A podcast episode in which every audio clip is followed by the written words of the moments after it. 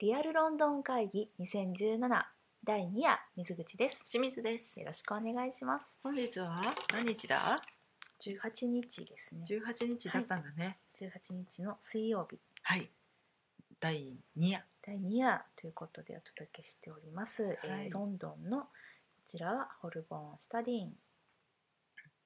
アパートメントホテルシタディーンアパートメントホテルホルボンみたいな名 前アバウトですいませんというキチネット付きのですねアパートメントホテルから、えーお送りしております、はい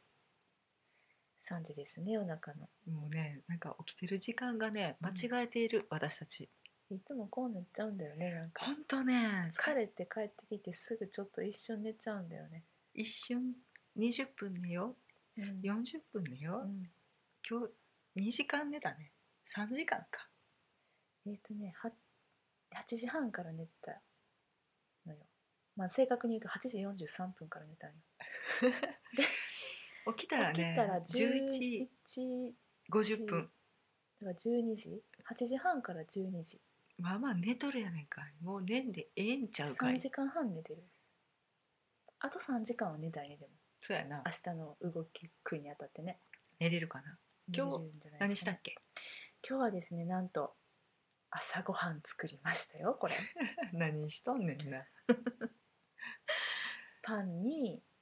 卵とはいハムを挟んでハムじゃないもんチキンハムローストチキンだローストチキンかチキンハムじゃないのあれもん、うん、ローストチキンね昨日ねセインズベリーそでうそう帰りしにペロッと買って、買って帰ってきてそうですねキッチンがあるのをいいことにうんじゃあ作ってみようってなってね、卵を焼いてみたり、うん、パンを電子レンジで温めてみたりそうそうバター塗ってみたりして、いやこれでもね一つは覚えたことは、うんまあこれ1週間ぐらいの滞在とかって、うん油買っても余るじゃないうん、バターは代用できるねってことに気づきましたそうだねだから今日バターフライドエッグみたいになってたねそうね、まあ、うんそんななみなみバターしたわけじゃないけどうんでも、美味しかった美味しかったね美味しかっ朝たから結構バケット挟んでねいやさあのバケットをどうやったら大量輸入できるやろうっていうのを考えている、うーん小麦系は美味しいよねなんかふ日本でフランスパンとしてうま、うん売られているものと形状は一緒やねんけど、うなんかもってっとしてるよねんうん中身が詰まってるしねなんか日本のフランスパンは割と軽いやん、軽さが命みたいなところあるよね、まあバケットもそうだねうんあのなんていうの外がパリパリうんな感じ、うんそうねサクッとふわっとうんが結構今主流なんやと思うけど、なんかさあのプレタマンジェとかでさ食べても、うんうんうんイートとかでサンドイッチ食べても、うん、うんギュムッとムチッとしてるよねそうやねしかもなんか噛み切りにくいことはないっていうかあんま刺さんないよねあのあ刺さ口のら中ないにあの歯触りはマイルド、刺さるやん日本のさバケットとかあうのん、硬、くてさ体弱ってる時に食べたら、うん歯茎から血出るです ね そうそうそれね、うんいやだからあれじゃないんだよパンはね好きやっぱ小麦と水じゃないですかそれが全てですよ香水で作るべきなんじゃないですかそうなんかな水ちゃう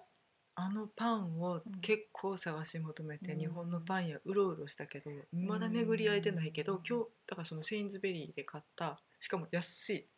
そうだねだからまあ安いなりのお味ではあるけど、うんでもあの種類の系統には間違いないっていうね、これやで って思ってしまいましたねそうですねうんいやいやいやまあね朝ごはん作って、まあたっぷり食べてうん、ゆっくり出動した感じかなでも11時半とか12時前には出たんやった12時ぐらいに出て、うんちょっとふらふら観光しながら、うんうんうん、えー、とエンバンクメントはいはいはいなんかチャリングクロスステーショうンんの方に歩いていって、はいまあ、途中橋渡ったり渡らなかったり、うん、例の橋ねうんこれ別にネタバレじゃないよね多分大丈夫じゃないあかのな。シャーロックのシーズン4に出てきた、うん、あのロケ地の橋なんか白い吊り橋みたいな、うんあのうん歩行者ゆ、うん、専用のん橋をね、うん渡ってみてうん対岸で電して帰ってくるっていう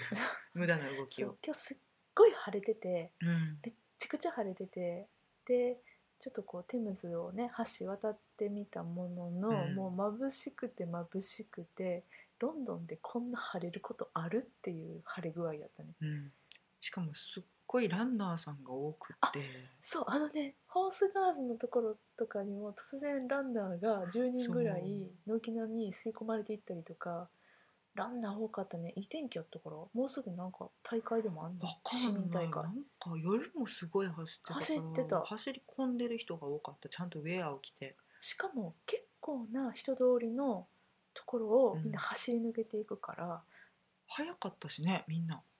うんあの本気な格好してたようんなのでもむししろかしたら大会近いんかなむしろレース中ぐらいの感じのね、うんうん、大会近いのかなあとね、うんロンドンアイが止まってあ た そうそうそうテムズに出た時に「ロンドンアイやね」って言って「おかしい止まってる?」みたいなね、うんこれ止まってるねってなんで止まってたんやろ別に風強かったわけでもないし点検日かなわかんないそういうのだからオフシーズンだからね2月うね、ん、1月2月はそういうのねそうだよねあるのかもしれないからもしかしたらねそういうのめっちゃロンドンワイン乗ろうと思ってこれから来られる方うは一応チェックしていただいた方がいいかもしれそなういだですね。ね今日は止まなんっかてた、あのやっぱり前触れなく止まったりするもんなんだね、ううんんうんうんいやわかんないけど ね告知してるんかもしれないけど、そうだねうんうんなんかいろいろね終わっていってるやん橋もはし終わってないよ別 そうにか終わってないあタワーブリッジなタワーブリッジが改装され改装る中とかバッキンガムも改装になるとか、あとピカデリーの電飾電が光掲示板ね、うんもう、ね、調べたところ今日終わってるらしいのもうすでに16日で終わってるらしいなのんか新しい液晶パネルに変わるんだよねあの山陽とか TDK って書いてるやつね、古 いあれはあのシャーロックのオープニングに出てきてたそやうつだそようねそうそう、うんあれはねもうなくいななっちゃいうそうなのでそうなんだよねなんかお葬式とか以外でうん戦後初めて消えたって、まあお葬式っていうのもこうロイヤルファミリーのね、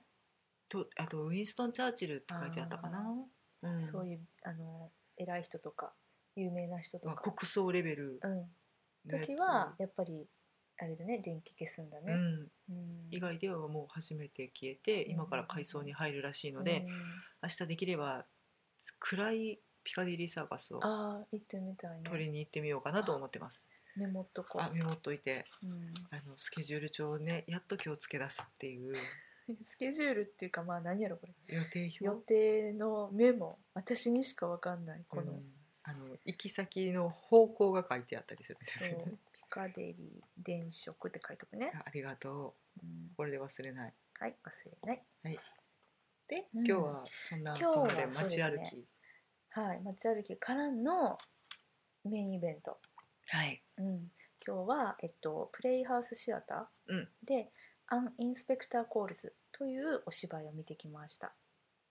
放題は夜の来訪者、はいプリーストリー原作ですね。うんうんうんで、えっと、こちらの演出がスティーブン・ダルドリーさんうんビリー・エリオット・ザ・ミュージカルでおなじみのありえないほど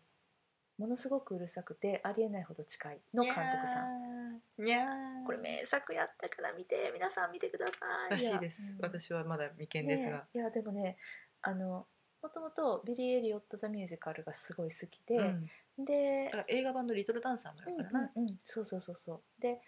その後何抜きなしに見た、うんものすごくうるさくてありえないほど近いがめっちゃくちゃ良くて、うんうわ私好きかもスティーブン・ダルドリーってそうだね。だからまだ映画で見れてないやつがあるから、私もあ愛を読む人とか、うんうんあの辺もちゃんと見なきゃなって今日心に誓ったう。ん、いや本当にねそれであの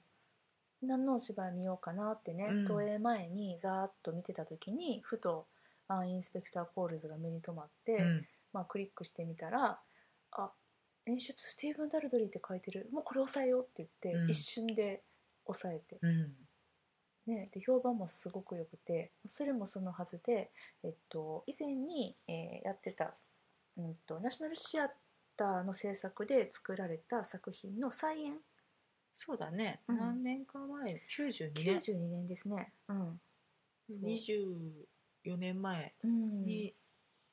えー、と公演がされててそうすごく評判が良かったものの満を持しての再演って形になるのかな、今回。そうこれトニー賞も取ってる、ね、うん、オリビエ賞だったりとか、うんまあとにかくあのミュージカルではなくてストレートプレイなんですけれども、まあ、トニー賞を取るのも納得っていうねあ24年前ねっていうのも含めて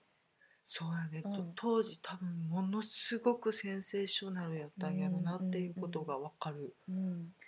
まあ、ダルドリーさん自身がすごくこの原作の、うん原作っていうかあの戯曲、うん、フリーストリーさんかなうん、のあのこの戯曲に惚れ込んでうん、でまあ何度も何度も舞台化されている、まあ、言ったら定番の戯曲ではあるけれども、それを、まあ、ダルドリーさん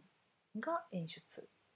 したっていう。新解釈で新解釈でねっていう形にないるやのかーな。でも本当に私たちは幕が開いた瞬間からものすごくびっくりして、うんあこれちょっとネタバレ喋っていいのかな、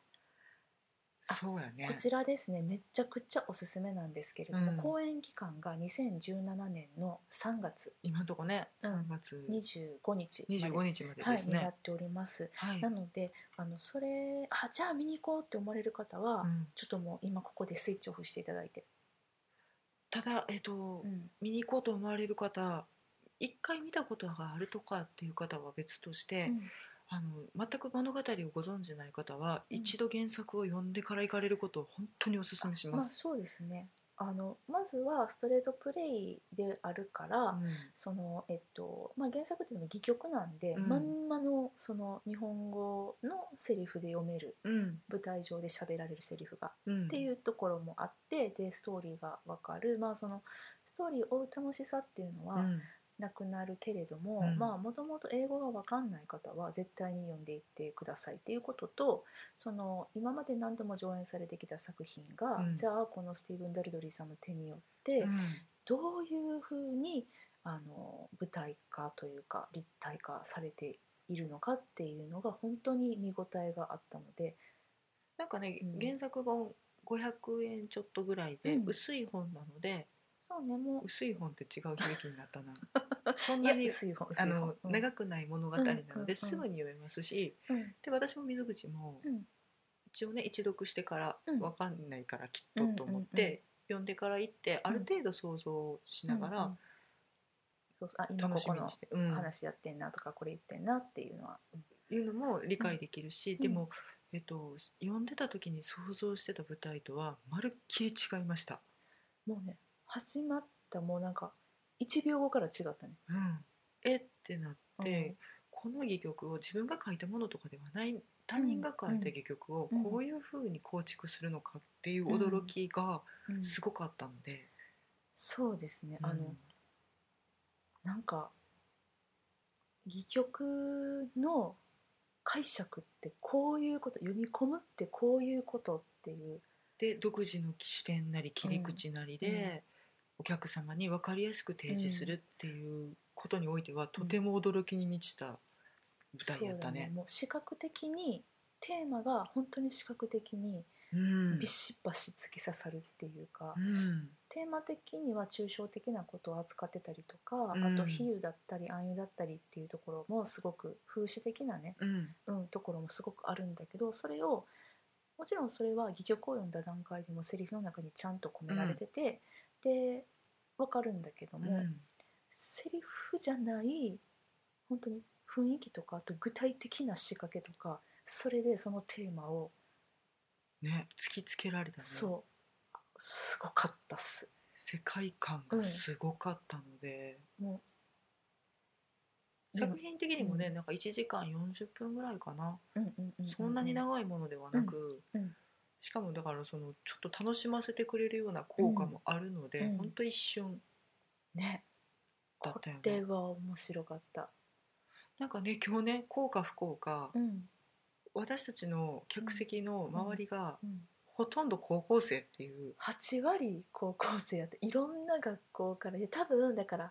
あのオフシーズンやから2月とかでしょ、うんうん学校が買いやすさいっんきだからよ水ね口2月2月って言ってるけどまだ1月やで、 1月でしょ、うん、ださっかきからら言ってるオフシーズンなんだよねそれはそうですねもね気持ちは2月にななっんてでたやちょっと早かったな帰ってもうだから帰ってもだからん、2月や思ってた1月、はいうんだからほんまにあのここの劇場に向かうまでのうん道すがら、なんかねあのこここだけじゃない他の劇場にも、たくさんの高校生もしくは小学生小中学生みたいね、が吸い込まれていくうんあの小学生とかきちんと並んでねうん、あのザ横断歩道を待ってねう、ん、可愛かったね、うんあれ大変よね先生に外ね、うん、今だ急げって言ってたから、そうまねださ短いからあの横断歩道の時間がさ、だからたまるんだよね、うん、二手に分かれちゃったりとかして慣れてないとしんどいよねっていうあれは大変だから、うんその遠足シーズンなのか校外学習のシーズンなのか、劇場にたくさん吸い込まれていっていて私たちの今日の客席も、うんもうなんていうの外側から外堀を全部学生で埋められ る真ん中の2割ぐらいが一般の大人っていそうそうそううそうとても悲しい客席で、今日は子どもの日かみたいな感じにねね、すごかった、うんいろんな学校から来た子がうんうん周りから攻めてきてたかまあら、特に平日のお昼間っていうのがあまあってねね,、特にねうん、でだからちょっとおもし客層が違うから面白くて。あの演劇好きの人たちとか観光客っていう感じでもなくて、まあ、あうんんまりこの作品観光客は来んかなっていういわゆるその「ライオンキング」見に行ったりとかそう「ベニねゼ行こうか」みそたのいファな、ミリー向けのものを見るうん方たちは来ない、うんね、初めてお芝居見ようみたいになってさうんこれは選ばないよね。うんでもそういう人にこそ見てほしい演劇的仕掛けがたくさんでねあった、もうそもうもう後でちょっとねこうネタバレの話は後でしますんでねう。んうんでもその高校生たちがうんなんかざわざわしてて、うんうんまあ、だから普通に、あうんここは演劇的に受けるシーンだなとか、うんそういうところは全てスルーしてるとかちょっとあの面白い新鮮な気持ちで見れたね正しいリアクションではないにせよ、うんちゃんと集中力を持って見てたので、そうだから集中してるとことあ今これ集中切れてるなっていうところがすごく分かった切れた瞬間一斉に切れたね全員スイッチオフになったね。あれはすごいね、う、うんん別にスイッチオフになったからといってみんながベラベラ喋り出すとかそういうわけじゃないんですよ、ただち雰囲ょっ気でわとかあるの寒いなって気づくとうか、んうんうん、ちょっとなんか肩凝ってるなって気づくとかっていう瞬間が全員一緒やった。そうそうだよね、うんまあ私たちも含めではあるけど、うんで彼らによってより気づかされるみたいなうね、ん、ざわざわしたああそうかっていうね、そしてずっと菓子食ってるやつとうん、あいつな誰やったんやなあと劇中でめっちゃ大事なシーンで電話をかけるシーンがあるんやけど、うん、そこで携帯鳴らすやつな電話をして待ってるあの交換手に言って、うんつなぎ待ちの時うに、ん着信音が鳴り響くから、うんそういう効果がある電話なんかなってしばらく思ったけど一瞬思っ明らかこれ iPhone の音やなっていうね LINE のやつやったいや違うと思うあれうん LINE じそゃないれでかはなかったうんまあ、でも iPhone やうんな、うん、もうあの時舞台上の人も客席もみんなあーあーって思ったよね早く そう多分ねスタキャストさんも聞こえてたんじゃねない聞かこなえてるよあれ止まった瞬間に次のきっかけに出たから、そうそうそ待ったなと思って待ったよねえちょうど今やねんけど待つうにはで切れて、うんその後に「クソ!」みたいにやるシーンがあっウてィってそうでもなんかそれがちょっともう鳴らしたやつに対しての、うんクソの怒りに見えてちょっとちちょょっっとねってなっちゃった。虚実あ入らりら混らじらってたよみねたあいなれそうそうそう なんかねちょっと客席とその舞台のまた今回がとちょっとメタ的な演出もあったりしたからね、そうだね、うんうんうんちょっと途中でうんうんお客さんを意識してるシーンとかもあったから、そうなん余だ計に 今かそうそうそうまたかってなっってたいうよねのがね、うんちょっとあったよね、うん、まあでもそういう感じのいや本当によかったんでナショナルシアターライブとかでやってくれんかなっていう本当になんていうのかな、イギリス的な階級社会だっ、たりとか、うんそういうなんか見栄とかうんうんっていうのが分かりやすく描かれてたよね。うん、私今サスペンスやから、うんそれをこう謎を解いていく楽しさっていうのももちろんあって、うんうんうん本当にねあの英語に堪能な方とかはもち何ろん、も見ずうんにもちろんですって思うけどでもやっぱりこれを多分普通はこうやるんやろなっていうのをうんある程度想像してたうんうんらまた違う驚き方ができるっていうかもうダルドリー節を堪うん能できる堪能でダルドリーだったね、うん最初から最後までダルドリーでしたよ本当に、本当にこの方にしかできないうん演出にされてたのでうんもしねご覧になられる方はある程度ちょっとね資料集められるか原作読むかしてから行かれるそうですねことも戯曲戯曲読んでから行くのがおすすめかなで自分だったらどんな風な演出にするのかしらみたいな、うんこんな演大出体な普んだ通ろうなはこうだよねうんっっていうてのいうのがであのすごくわかりやすいのでうんそうそうそうそうちゃんと動画にも書いてあるしうね、んうん、なのでその驚きを味わうためにぜひね読んでいっていただきたいと思うんですけれども、まあ、私たちがどう驚いたのかっていうのを今からお話ししたいと思うので、はいえっと、ここからははいあとチケット多分少なくなってると思うのでお早めにそうね、はいもう私たちももう残り2枚とかそういうので見に行ったからね、うんあれは本当にまさかあんなに子供たちが子抑えてる供とたはち思がわず撮ってた回やったそようなやな、まあ、夜を見に行けば夜の会は子供たち来ないと思うので、でも結構いっぱいあったよね他そうをやね除いてうもんだか残らり1枚とかの回があったのでうんなんでちょっとお早めにねはい押さえていただきたいと思います。はいでは一応ここからネタバレということにいたしますので、はえっいあのと、一部の方はスイッチオフで はいお願いいたしま明す。日の明日もお楽しみに違うかんそうはですね。明日もあの第三夜、あいのやりますので、聞いおてくだ楽さしいみに。はい、さようなら。 スイッチオフ。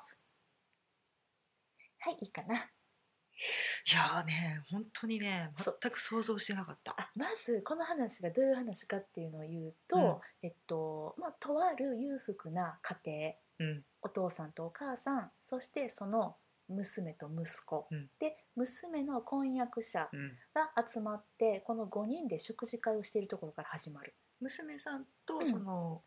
婚約者の結婚がまあそうだね決まりになってお祝いの席だったんだよね。うんうんうん、そうそうで、えっと、そこであのとても幸せな、うんその家族のもとに、うん警部が突然現れて夜にね、はい。であの実はあの近所でうんこういう女性が自殺して亡くなりましうた、んとても悲惨な死に方をしました。うんでその悲惨な死に方をしたこの女性あなた知ってるんじゃないですかっていうところから始まって実うはんその、えっと家族うんたち全員もが全員もがって言う全員が、全員が ちょっと日本語最近怪しいな、うん全員がその彼女の自殺に何らかの形で関わっていたっていうことが次々と暴かれていって、うんそしてっていうそういうお話なんですね。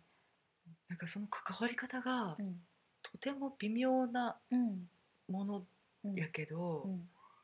その女性の人生に大きく関わっているってそうだから、そん、それ自体は大したこと本ないね。当にね、うんたった一言の返し方だったりとか、もうたった一夜の何かであったりとかっていう出来事がうん、うん、少しずつ積み重なってうんその女性の運命を変えてしまった、うんうんで自分たちがなんてことをしてしまったんだっていうことに気づかされて、うん思い知らされて、うんどんどん絶望が深くなっていく、家族の中もうんもう関係が崩れて崩いれてくいく、うん裕福でであの誰よりも幸せで。うんで思っていたお家の均衡がどんどん崩れていくっていう、うんそういうお話なんですけれどもね、うんこれあのまあ戯曲を読んだらわかるんだけれども、えっと舞台うんはこのご家族のリビングうん食事をしている大広間みたいな大感広じか間、な、まあ、そこがメインで、まあ、うん一幕ものでうんずっとバテンもなくうん続くっうんていうそういう戯曲を読んでいってね、うんまあ、私たちもあの、まあ、ダルドリーさんの演出ってことは、もう重々分かった上で、うんさあそのリビングルームがどんなことになるのかな、うんどういうふうに私たちに見せてくれるんだろうって思って見に行きましたらですね、まああの1ベル鳴ります、うんサイレンやったね、うん今から始まりますよっていうそれがサイレンの音もうでとても不穏な音なんか、まあ、全体的に本当にこの効果音とあと曲とめっちゃ良かったんやけど超不穏。うんめっちゃ不穏、ぐいぐいぐいぐい真綿で締めてくる感じそう不安を煽られるそのなんか戦争の始まりのサイレンみたいにも聞こえるし、なんかその家族の崩壊の序章なのかなとか、そのサイレン鳴り響いたらまさかの私たちが戯曲を読んだ時には一回も登場しなかった、うん子供がね客席の後ろからパタパタパタパタパタって現れて、うん子供たち3人がね一人走ってきて、うでんなんかどんちょうの中に入ろう入ろうとして頑張っていて、うんでまあそれでどんちょうが開いた瞬間に、うんもう舞台上がうん本水の雨がすごい、大どしゃ量降のり雨ねそこにあったのはリビングではなく、土砂降りの雨のそのイギリスの街角、うん石畳うんの道と街灯と、うんであとなんかミニチュアみたいな家、あれだから遠近で遠くのお家うん、はちゃんとでもお屋敷やってんけど、おおすいまもうせびんっなんくりしたわか落ちた電話かな電話落ちましたね、うんとなんかワンルームちっちゃいワンルームうのんリビングそうあのだけのお家、ハリボテのねお家がうん舞台向かって右手側上手にですね、なんとも危ういバランスで建てられてうんて、周り土砂降りすごいもう天気悪いでそのハリボテのお家の中があの窓があってねうん見えるんだよね、その中で幸せそうに談笑している家族たちの姿っていうのが、結婚できるなんてなんて幸せなんでしょう、うんうん指輪いただけるの、うんみたいなね、うんすごく幸せな、小窓からですねこう覗き見するみたいなちょっちゃ本当に狭いところに役者さんが5人かな、うんうんぎゅうぎゅう詰めになっておしゃべりしていて、そう、ただその前の道では、うんただひたすらにすっごい土砂降りのう中をん子供たちが遊んでるって、うん、であの子供たちもそのなんかストリートチルドレン的な感じにも見えるし、うんなんだろちうょっねと素性が知れない知れな子い供なのなよんねか子供なのかなんかこの世のものなのかもちょっとよくわからないっていう感じの子供たち、うんそうこうしているうちに警部さんらしき人がこれまた客席の後ろから登場して、雨の中傘を差しうんて、傘差してたっけ刺さずに来差さずてに来てでお手伝いさんが差し掛けたうんうんうんり、ああそとうかそうかお茶を持ってきたりとかして、だから道で待たされてた、うん、道でずっとこう立ってるんだよね、うんもうすびっくりしたのはだからその戯曲を最初読んだ時には、まあその私たちの頭の中に浮かんだのは、うんえー幕が開いたらうんリビングがあって、そこでテーブルを囲んでお話をしている家族たちがいて、そうね、お食事が終わってうんお酒をいただいてて、うんシガーをうん楽しんでる、うんで、まあ、出入りはあるにせよ、うんその部屋の中でずっと行われる、で警部さんも、えっと、しかるべきタイミングが来たら、うんあの普通に、えっと、コンコンって感じでうんやってくるって思ってたら、その私たちがメインで見せられると思っていた家族たちのお話うんの談笑のそのシーンっていうのは、あのミニチュアのハリボテのお屋敷の中で行われて、うんそのえっと談笑中うん家族の談笑中の間、ずっと私たちが目にしていたのは見せられていたのは警部が雨の中からずっと待ってる姿うん警部の方がメインだったんだよね、うん待ってる警部一言も喋らない、うん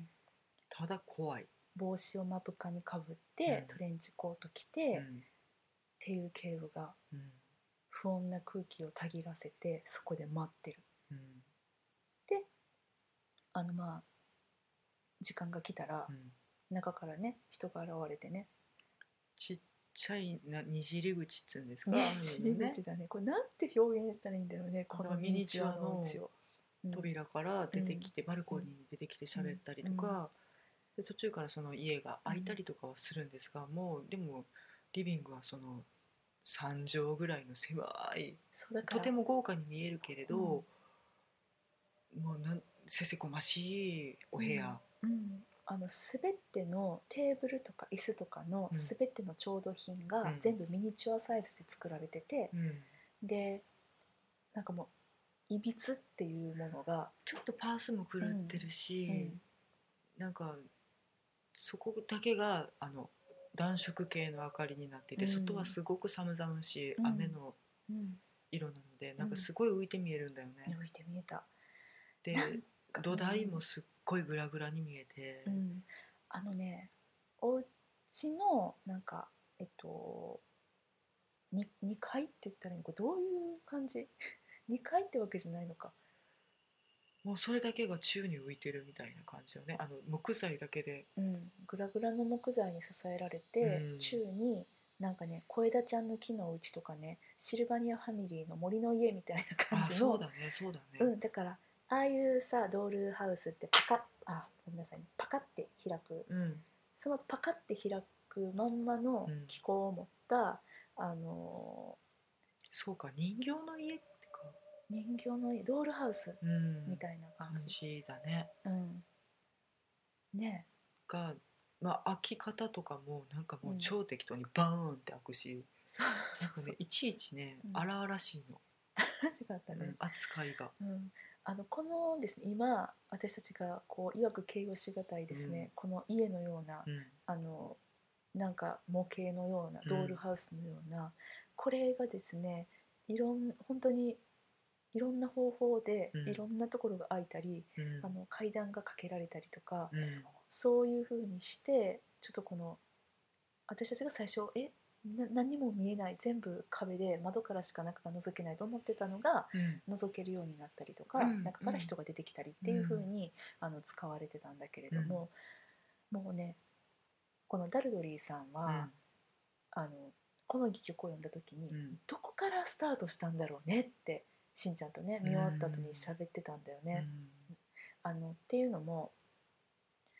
このお家が彼らの心情もなんか表してると思うし、うん彼らの今の状態、えっとまあ、地位的なものだったりとか、守ろうとしているものだったりとか、うん崩れていったりっていうのがもう文字通り崩れていくしうん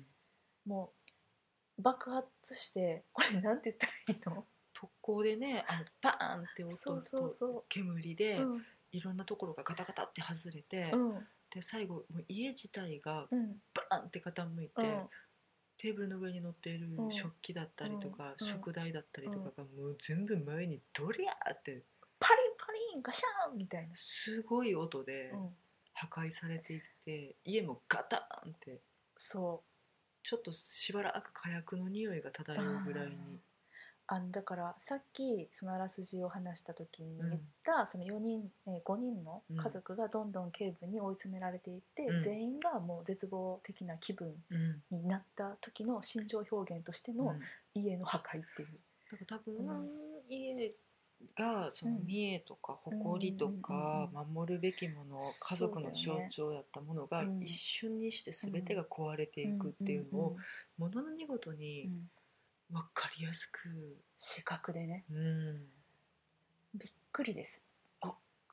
高の校生たちキャーって言っー、言て、ったてたうんあとトレーラーがあってうんめっちゃ短いトレーラーなんだけど、うんうんうん一瞬だけこの屋台崩しのところ、うんうんがパンって見えたりするんで、うんちょっと興味のある人は、えっと、アン・インスペクター・コールズスティーブン・ダルドリーってあの YouTube でうんうんうん入れてもらったら、あこういう家やったんやっていうのはうん見てもらえると思うんで、ぜひちょっと見ていただきたいんですけどもうこれが面白かったね。いや多分そういう種類の戯曲やし、うん戯曲の主題もそこなんだけどあの見えっ張りな上流社会のうん貴族のうんなんか取り繕った関係性がどんどんむき出しになっていくみたいな、うん脆さだ幸ったせりとかをね装ってたのがどんどん装えなくなっていって、うん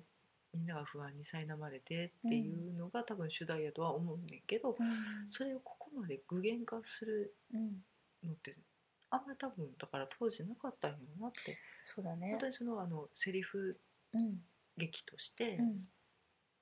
どんどん口調が荒くなっていったり言ううん言わなくてもいいことをどんどん口にしだすっていんううんうのんを心理戦としてうん普通は描くんやと思うねんけそど、うだねそれをなんかエンターテインメントにうんうんしてうんむしろだから分かりやすくなったんやろうなって、そうやねうん、あのーまあやりすぎって思う人もきっといててすごくあの好き嫌いは激しいとは思うんだよね。 2秒ぐらいねうん、たった2秒ぐらいなんですけどドリフかいって思ったよそり ゃね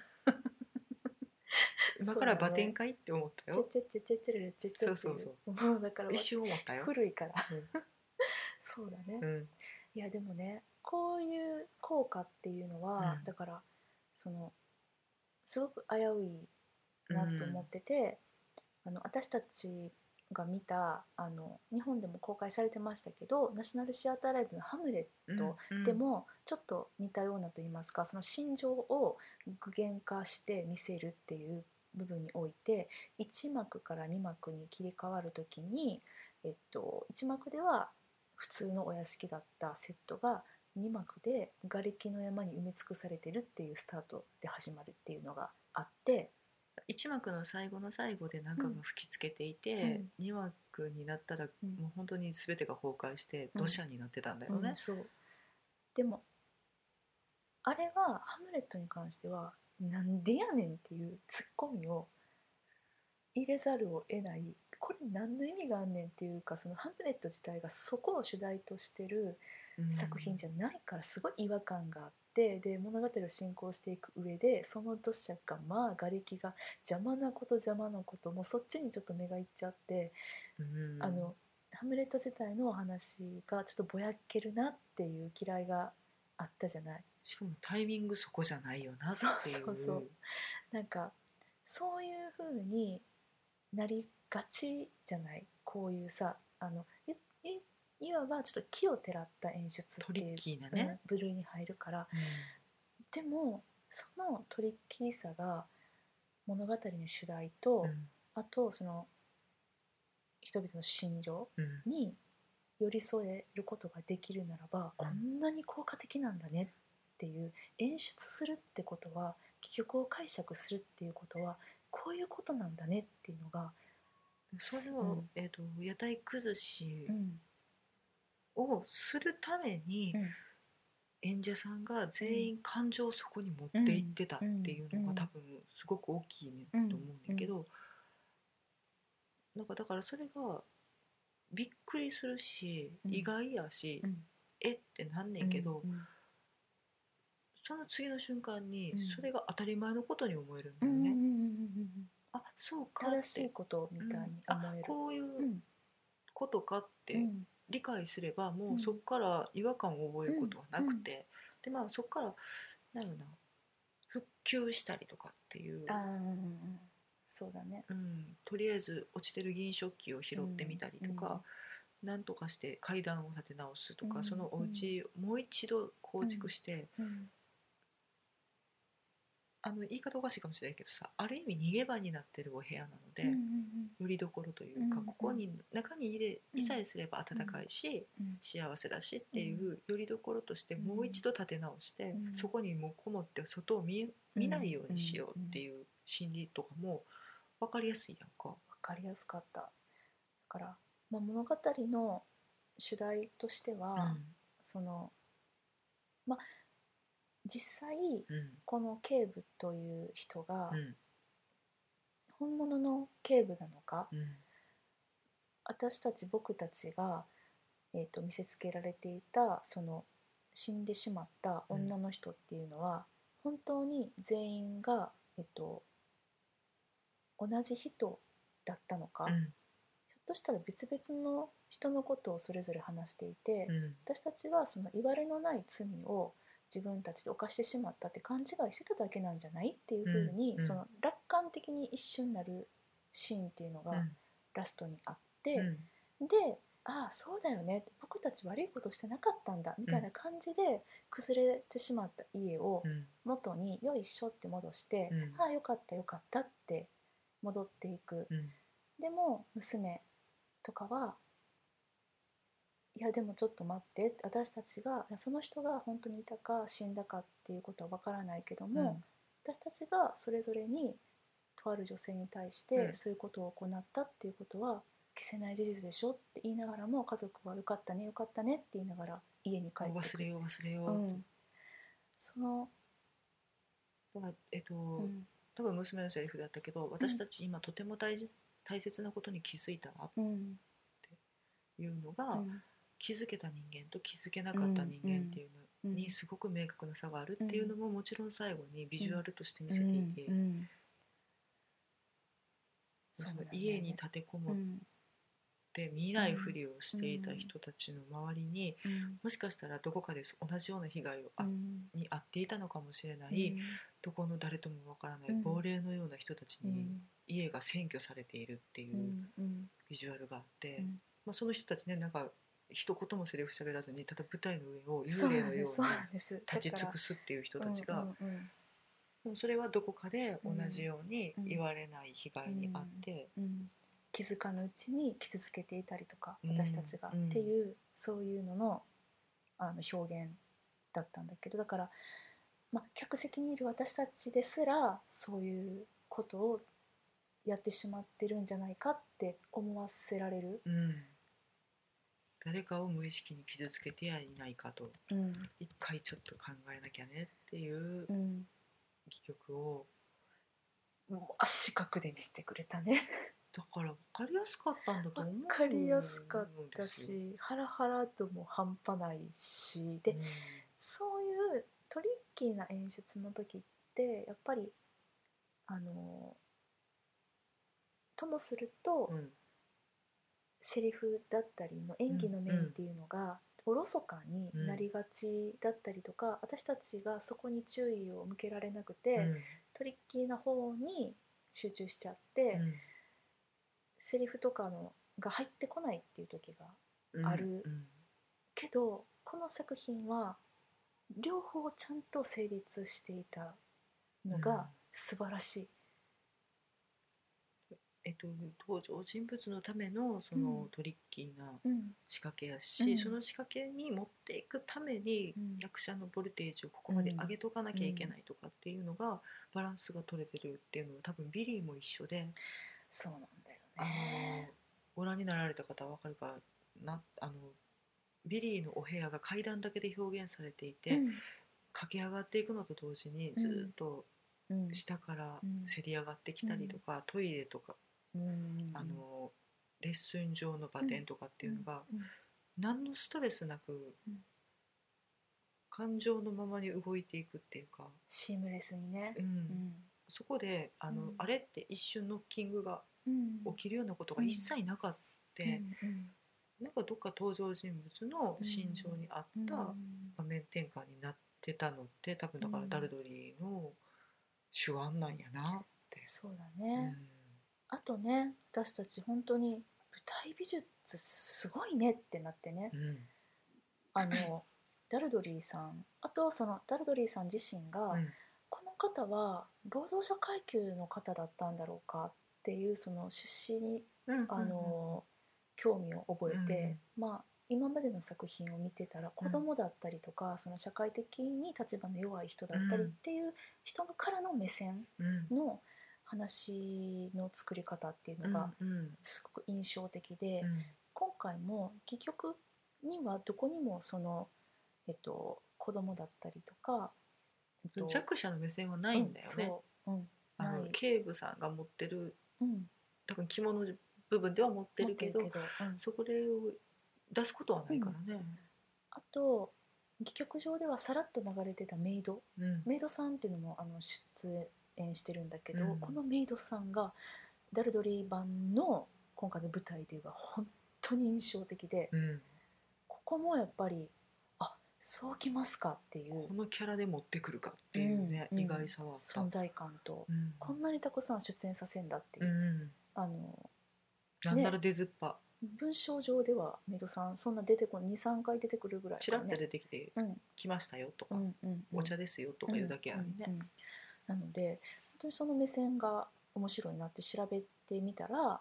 まあまあ結構あの苦労されていた方でダルドリーさん自身はねお。母様が歌手をやられてて、お父様が早くに亡くなられたのかな、うんうんでなんかご自分演劇の道に進もうと思って、うんだからイタリアにねピエロの修行に行ったりとかねそうそうそうそういろいろされてる面白い経歴面白いがよ。ねそうだよね、うんでもだからそんなあのまあよく聞く、うんあの王立演劇学校で学んでとかそういでうのはじゃなないいところか叩きら上げの方だうろんうね。スタートされてるなかなかねもう今の時代では叩き上げの人も難しいんだってそういうのがうんやっぱり学校行ってみたいなのうんがもうなんかルートになっちゃってるみたいだけど、まあ、当時はねまだそういう道がうんうんそこから、あの出てきて這い上がってで施工するっていう、うんそういう道もあって、うん、で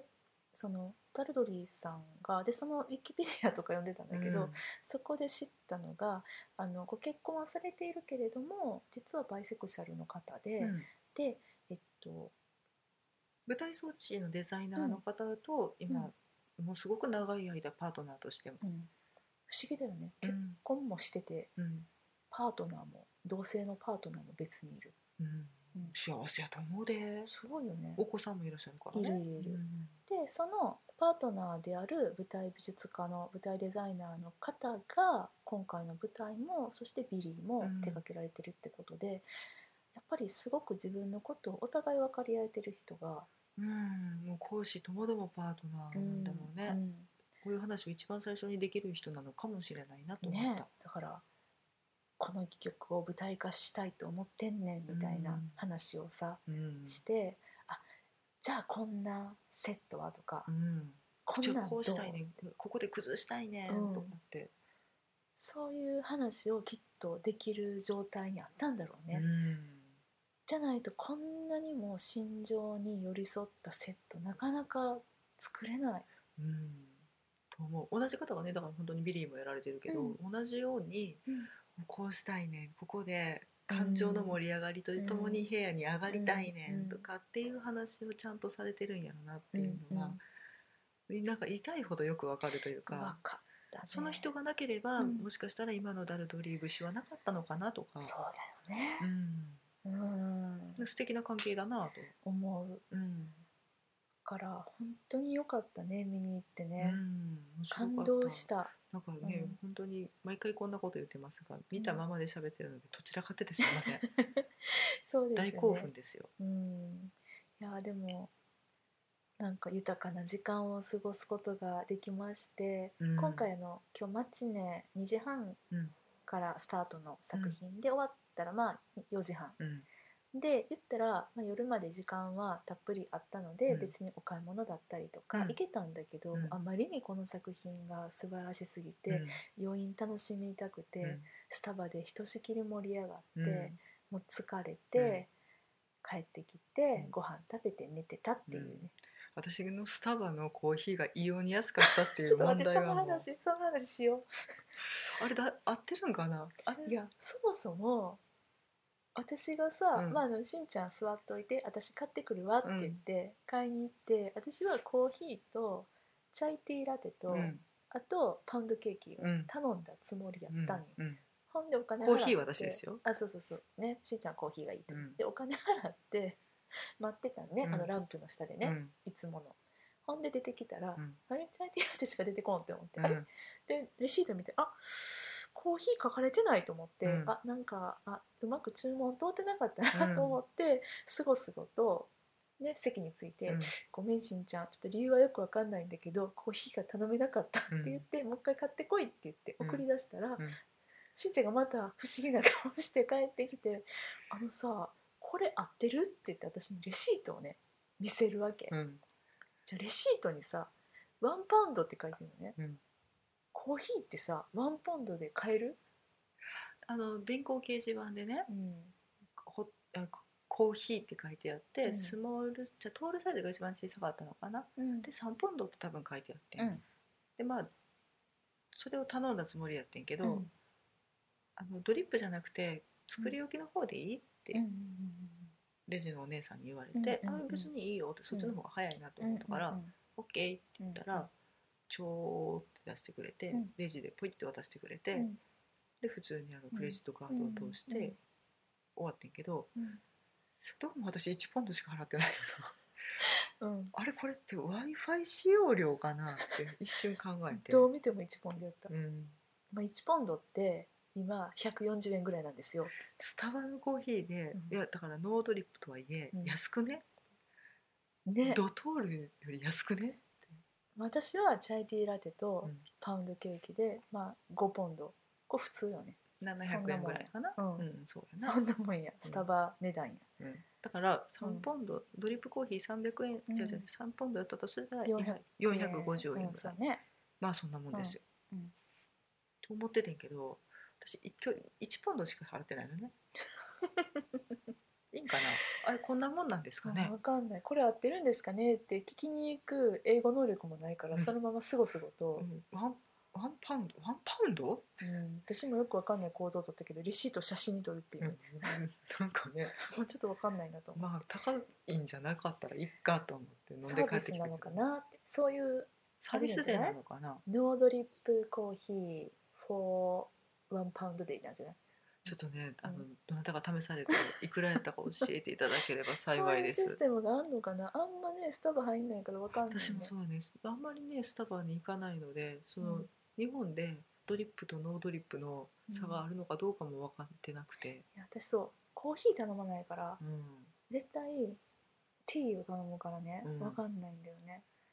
でもだって関空で出発前にうんあコ飲んーだヒー飲んだけど多分300円とか350円とか取られてあるのよ。なみんな見入れられたやつうんうんでなみなみ入れたのは私が牛乳足したあか らそうか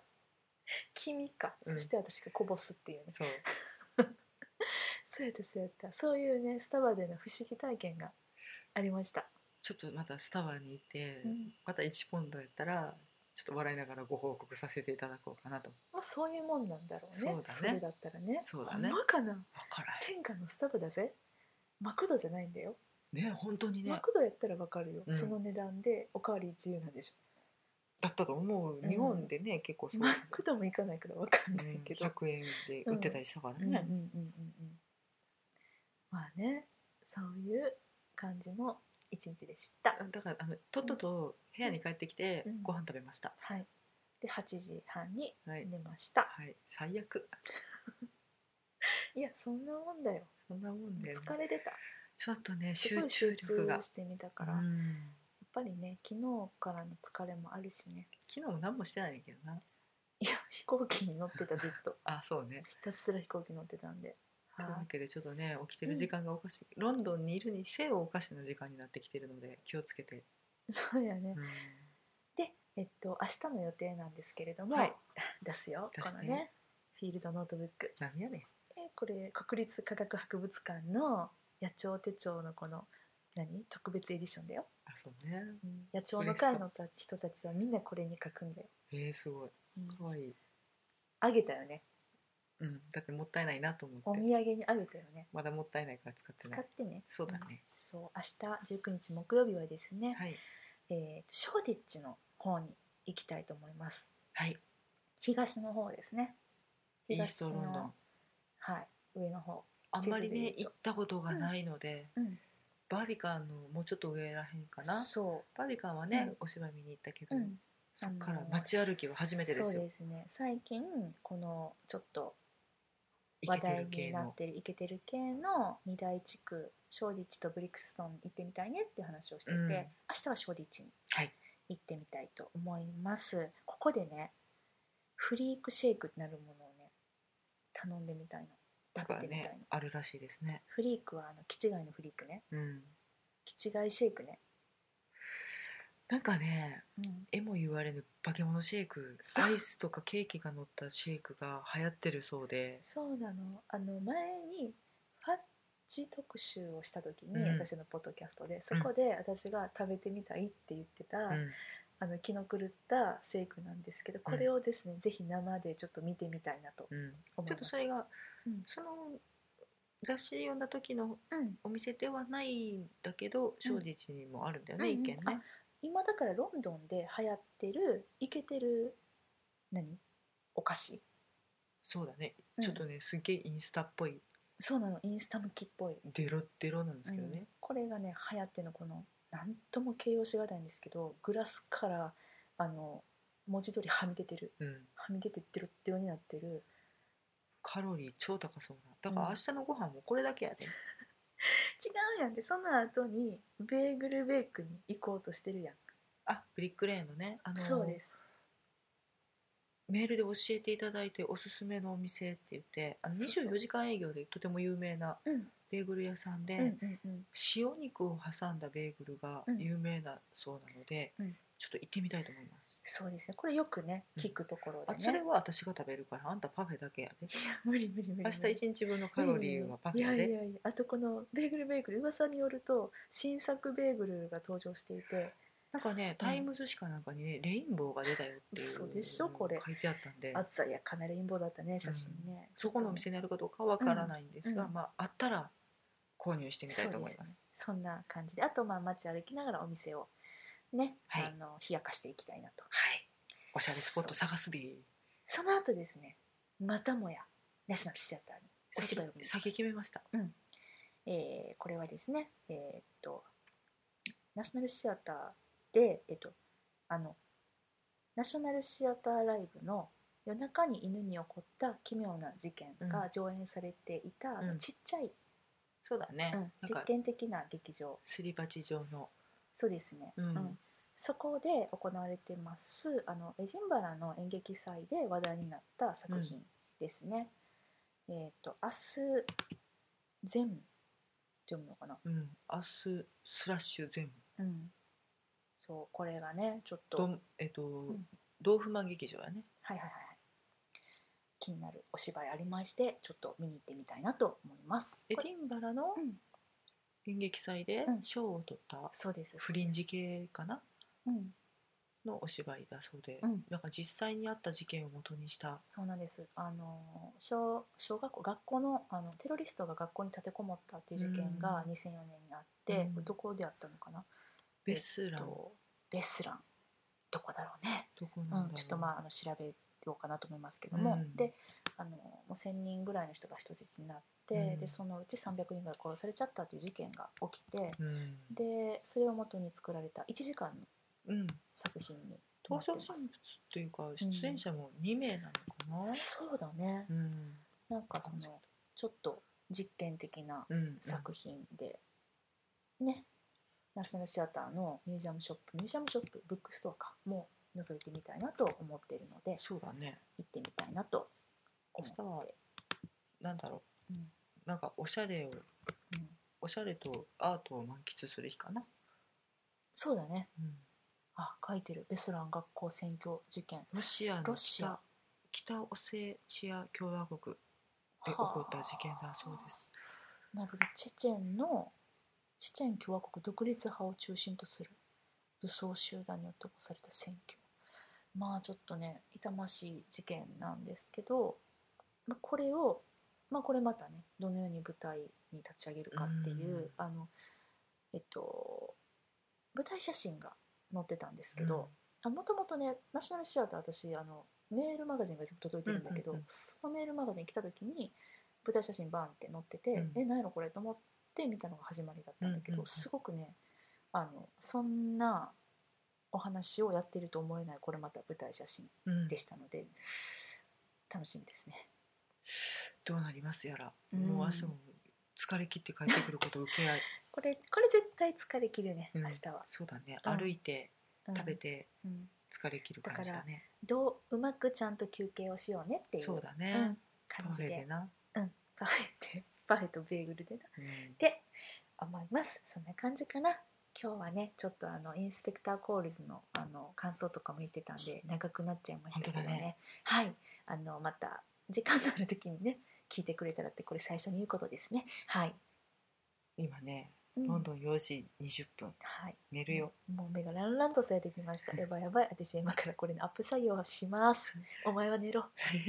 い、ということで、えっと、第2夜お届けしました、はい明日はまたえここロンドンから第3夜お届けしたいと思いますので、よかったら聞いてください、そして私たちにここに行ったらいいんじゃないとかこういうことが今あるよとかあの情報をお持ちの方はですね ぜひぜぜひひ。メールやツイッターであのご連絡ください、はえい。ーメールは妄想ロンドンアットマーク Gmail.com、うん MOSOLONDON